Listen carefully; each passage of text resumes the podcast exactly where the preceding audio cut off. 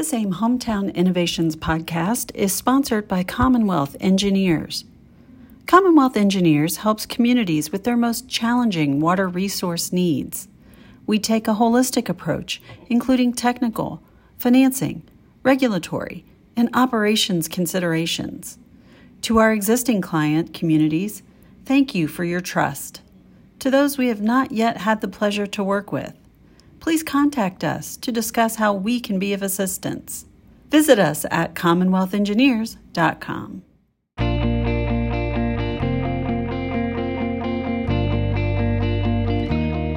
Welcome to AIM Hometown Innovations Podcast. This podcast is designed to offer insights, best practices, and innovative solutions for the challenges facing Hoosier cities and towns. Each edition will offer ideas and inspiration while showcasing the talent and commitment of Indiana's local leaders. Enjoy the program.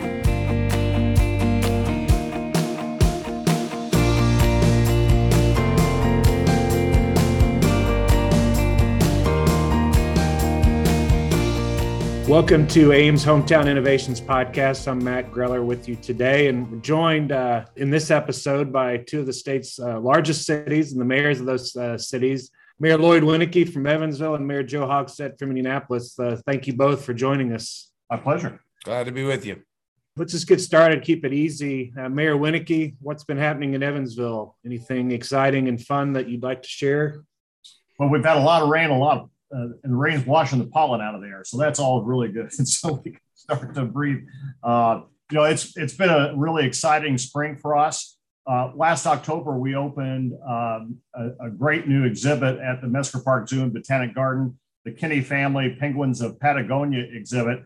The first day of spring break this year was a really phenomenally mild day. We had 4,000 visitors to the zoo on our first day. So, uh, folks are excited to get out and about and return to some sense of normalcy. And we're pleased that they're doing it at someplace like our zoo. Mayor Hogsett, I'm looking out the window here in Indianapolis today as we're recording this. It's probably the prettiest day of the spring so far. Through the NCAA tournament, what else is going on in Indianapolis these days? Well, I'll tell you, we've had uh, we've had some pretty exciting opportunities, as you just mentioned, Matt. I mean, uh, a year ago, we just celebrated the one year anniversary of Indianapolis hosting the entire Division One NCAA uh, March Madness men's basketball tournament, which was uh, a very, very exciting thing, not just for the city alone, but a great step forward uh, that I think can be interpreted as Indianapolis creating momentum as we work out of the pandemic uh, and on to the other side. Uh, of course, we hosted the National Collegiate Championship football game at Lucas Oil Stadium. Uh, and Indianapolis obviously is a well-known convention destination city for sporting events. But most recently, and then I'll close uh, so that we can get into the discussion. We were very pr- uh, pleased and proud to announce that Elanco uh, has uh, decided to locate their global headquarters. Now, Elanco is the second largest animal health uh, conglomerate in the world, and um, they just recently announced that they would be locating or relocating their global headquarters to downtown Indianapolis at the former site of the GM stamping plant, which, for those who are familiar with Indianapolis, is just south of the Indianapolis Zoo across the river off of Washington. And they're going to be taking up, it's about a 100, 100 acre uh, a piece of land. They're going to be using 55 acres as their global headquarters. But what we're most excited about, Matt, and I truly will close with this, is how we develop the other 45 acres um, and what that's going to look like. It, it, it, literally will be the first time that the city of Indianapolis's downtown has been able to go on the other side of the White River. And so we're expanding the downtown's footprint uh, in places that really heretofore we've never been able to have much of a presence. So a lot of good things happening downtown. I share Mayor Winnecke's uh, desire to see both the winter and the pothole season uh, go into a construction season. uh, we're looking forward to better weather and a great summer ahead. Thank you both. I know, Mayor, that uh, facility or that piece of property has long been targeted for development. So it's great to see that that happening here in Indianapolis. Maybe switch gears here just a little bit. You know, often on this podcast we talk about quality of life initiatives, and we'll get into some of the more traditional ones here in a little bit. But one that we don't often consider or talk about in the context of quality of life is mental health mental health of our community, mental health of our city and town employees. Uh, and a lot of municipal officials around the state, mayors have put a real emphasis on bringing awareness, creating resources, providing re- resources. I know both of you have been active in that space. Uh, maybe one of you start and the other chime in with some of the initiatives that are going on in your cities and, and the emphasis that you've really placed on mental health and and why it's so important to making sure we have thriving communities. Yeah, so before, long before COVID, we, uh, I pulled together a number of organizations to sit around the table and try to identify the gaps in mental health services to our area. Uh, like Indianapolis, Evansville is a regional hub for healthcare, uh, not as large, uh, clearly, but we're pulling in healthcare consumers from not just Southwest Indiana, but also Western Kentucky and Southeast Illinois. So it's imperative that we have uh, identified as many gaps in service as possible so we can try and fill those gaps. So uh, our mental health uh, teams have been uh, working together for some time. When COVID hit, and all of a sudden there was a, a resource, a new resource of funding through the federal government, we really sat down and, and challenged our teams to figure out what we could do uh, with this money. So recently, at our request, the Evansville City Council has appropriated $10 million of our ARP money to go to one of our nonprofit organization that's very active in, in mental health and healthcare in general, Southwest Behavioral Health. That $10 million will allow them to renovate two facilities that will create two new pieces of programming that or services that currently do not exist. One is a short term residential treatment center for adults, uh, particularly those who are maybe coming out off of a hospitalization or having some kind of crisis, a, a 28 to 30 bed uh, facility uh, up to 35 to 40 days that would be renovated in downtown Evansville. The other facility, the other programming that they're going to create as a result of our funding is a center for really for families who have children with dual mental health diagnoses right now, there's really no such facility in our region that allows a family to go uh, and, and, treat their, their child that has multiple uh, diagnoses. So we're very excited about what that brings. We're also uh, working with uh, our largest homeless shelter. Uh, they are about to open a new uh, diversion center. So perhaps someone's walking on the street, they're intoxicated or they're having a mental health crisis of another kind. Uh, instead of when they're encountered by law enforcement, instead of going to a hospital emergency room or to the Vanderburgh County Jail, they can go to this diversion center for up to 23 hours where they will be evaluated by paramedics and, and case managers. So the appropriate handoff to the right agencies can be addressed. So uh, we're really excited about that programming and the programming that the local Easter Seals Rehabilitation Center offers for psychological testing. Some of our ARP money is going for that as well. Um, gotten really good feedback from our from the broader community about the city's decision to make these investments. Great stuff, Mayor Hogsett. I know you have an equally impressive resume of things going on in the mental health space here in Indy. Yeah, it's um, you know there was so much that we were able to learn from the pandemic, both uh, unfortunately and, and I suppose prospectively in a fortunate way. Uh, and one thing that I think the pandemic really truly did underscore is that mental health uh, issues affect all ages and all walks of life, and as a result, uh, our response as a city. Um, has been decidedly expansive. Uh, we were given uh, $420 million uh, in funding from the American Rescue Plan in toto, and we as a city, uh, with council approval, have dedicated 30 million uh, of that uh, total uh, to issues improving our mental health services and our response over these next three years. We'll be working hand in hand with other programs uh, addressing issues like homelessness and violence, but there's a clear connection between mental health, mental illness, both diagnosed and undiagnosed, and um, other public health issues. In terms of the $30 million investment, uh, some of this echoes what Mayor Winnecke uh, is doing in Evansville. We're going to have 7.5 million um, dedicated to mental health delivery system reform uh, so that delivery systems can be improved through process uh, improvements and data analysis. That just simply had never been done in any kind of meaningful way before.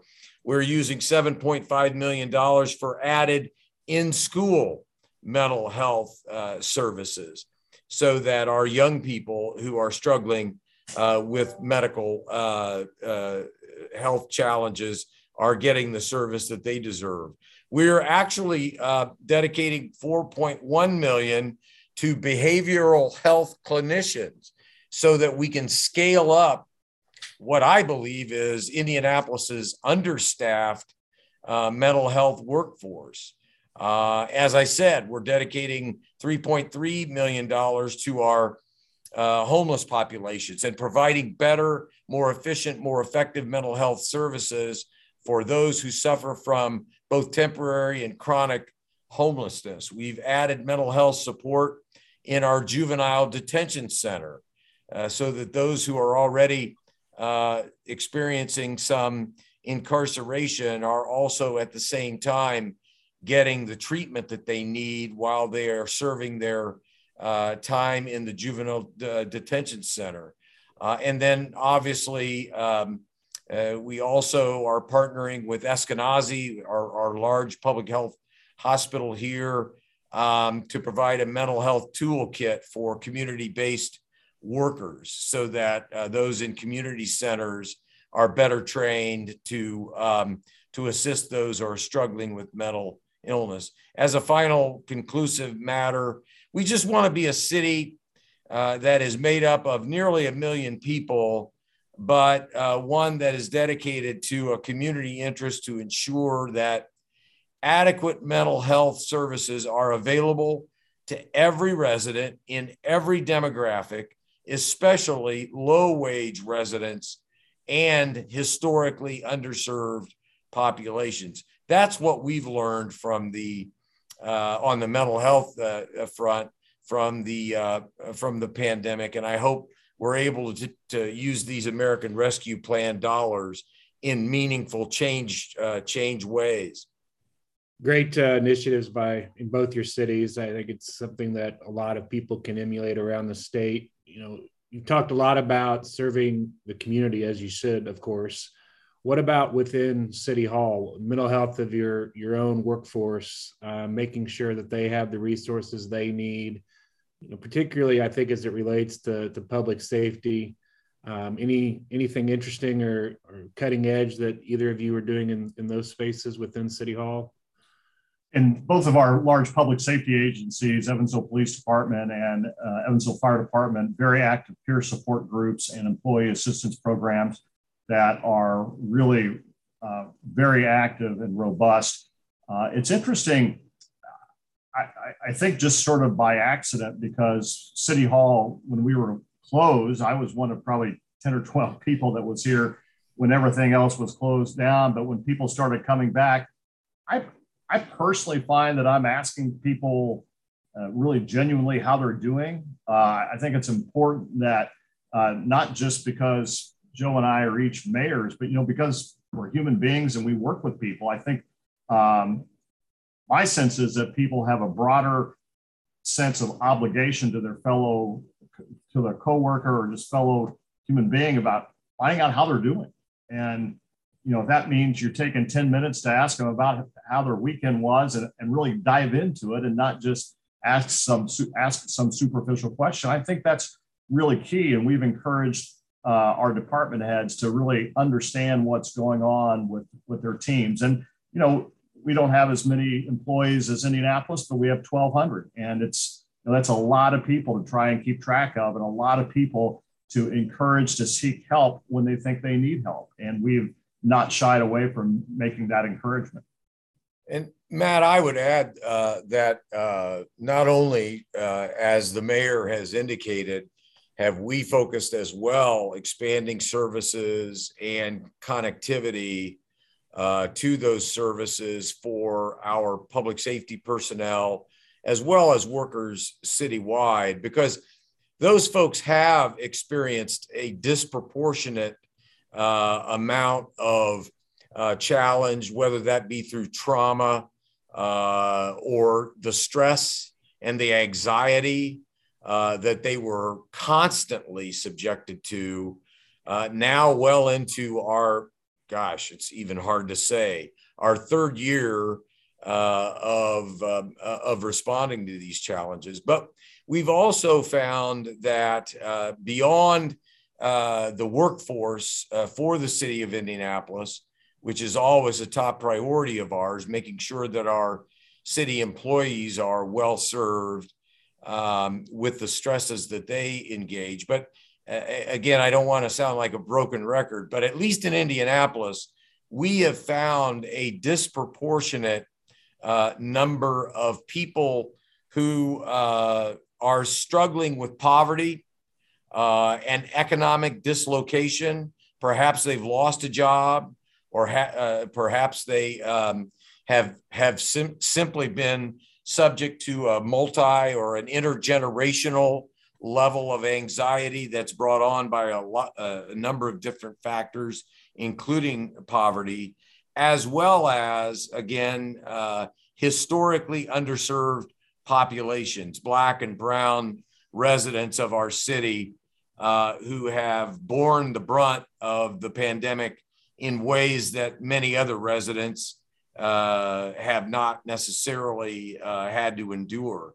So we've tried to share the wealth and make sure that the monies that have been made available to us are going in a very, very intentional and targeted ways to those aspects of our residents and our population who perhaps have been um, uh, unfortunately and disproportionately affected by the anxiety, by the dislocation, uh, and by the stresses and strains brought on by the pandemic.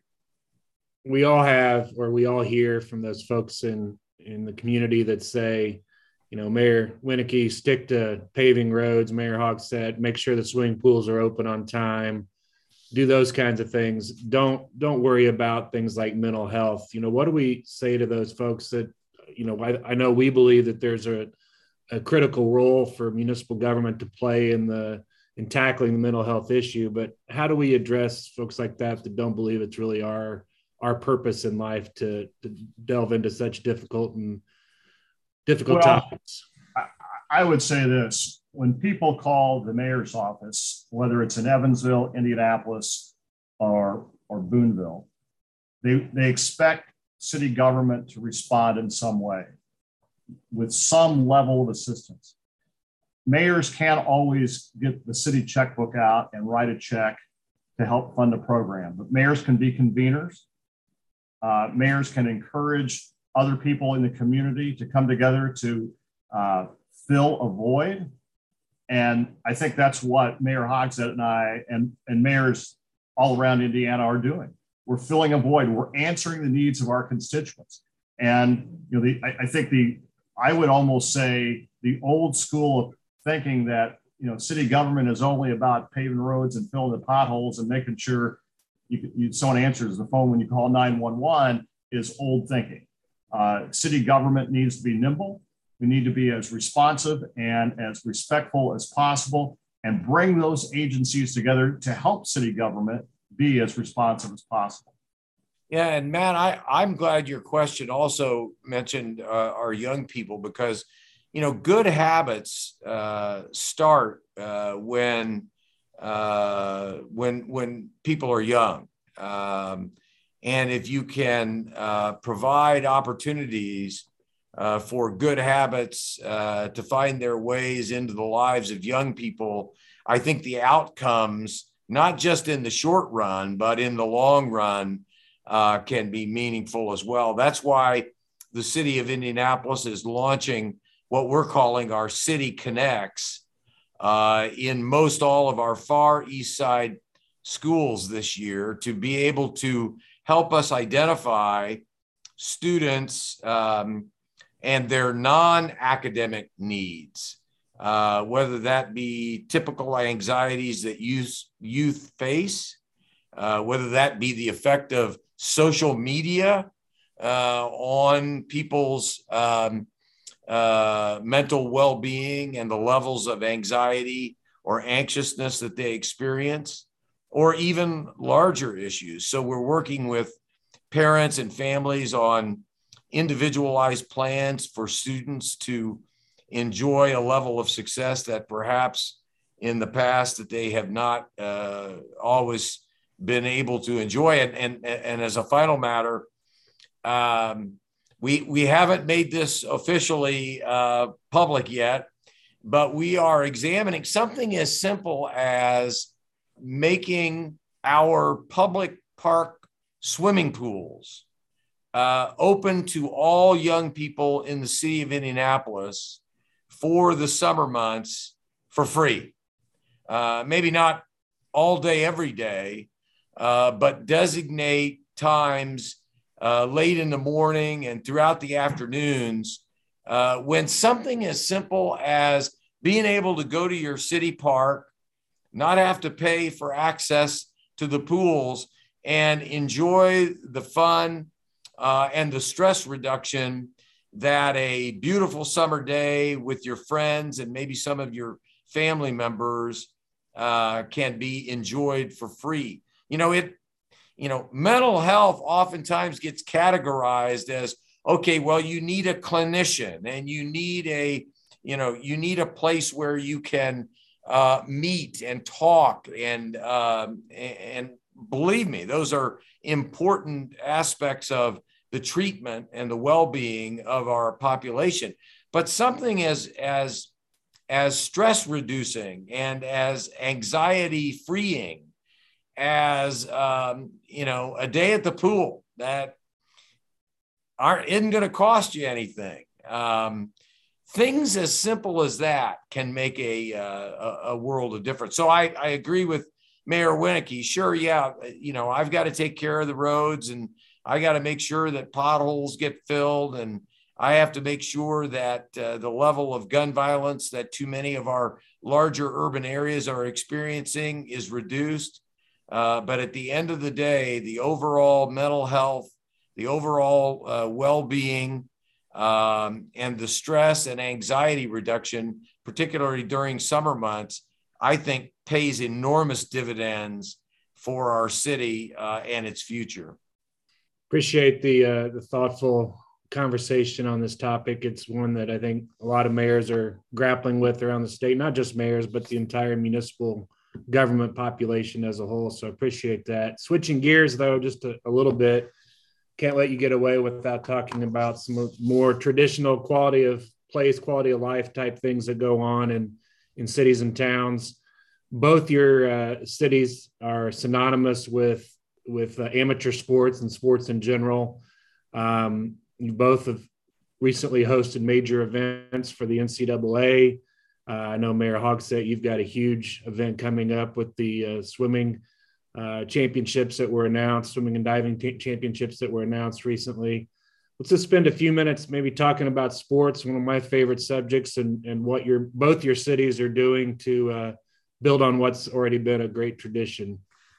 So several years ago, uh, five years ago, we uh, were able to nab, we'll say, the Ohio Valley Conference men's and women's basketball championships from the city of uh, Nashville, Tennessee. Had been there for decades.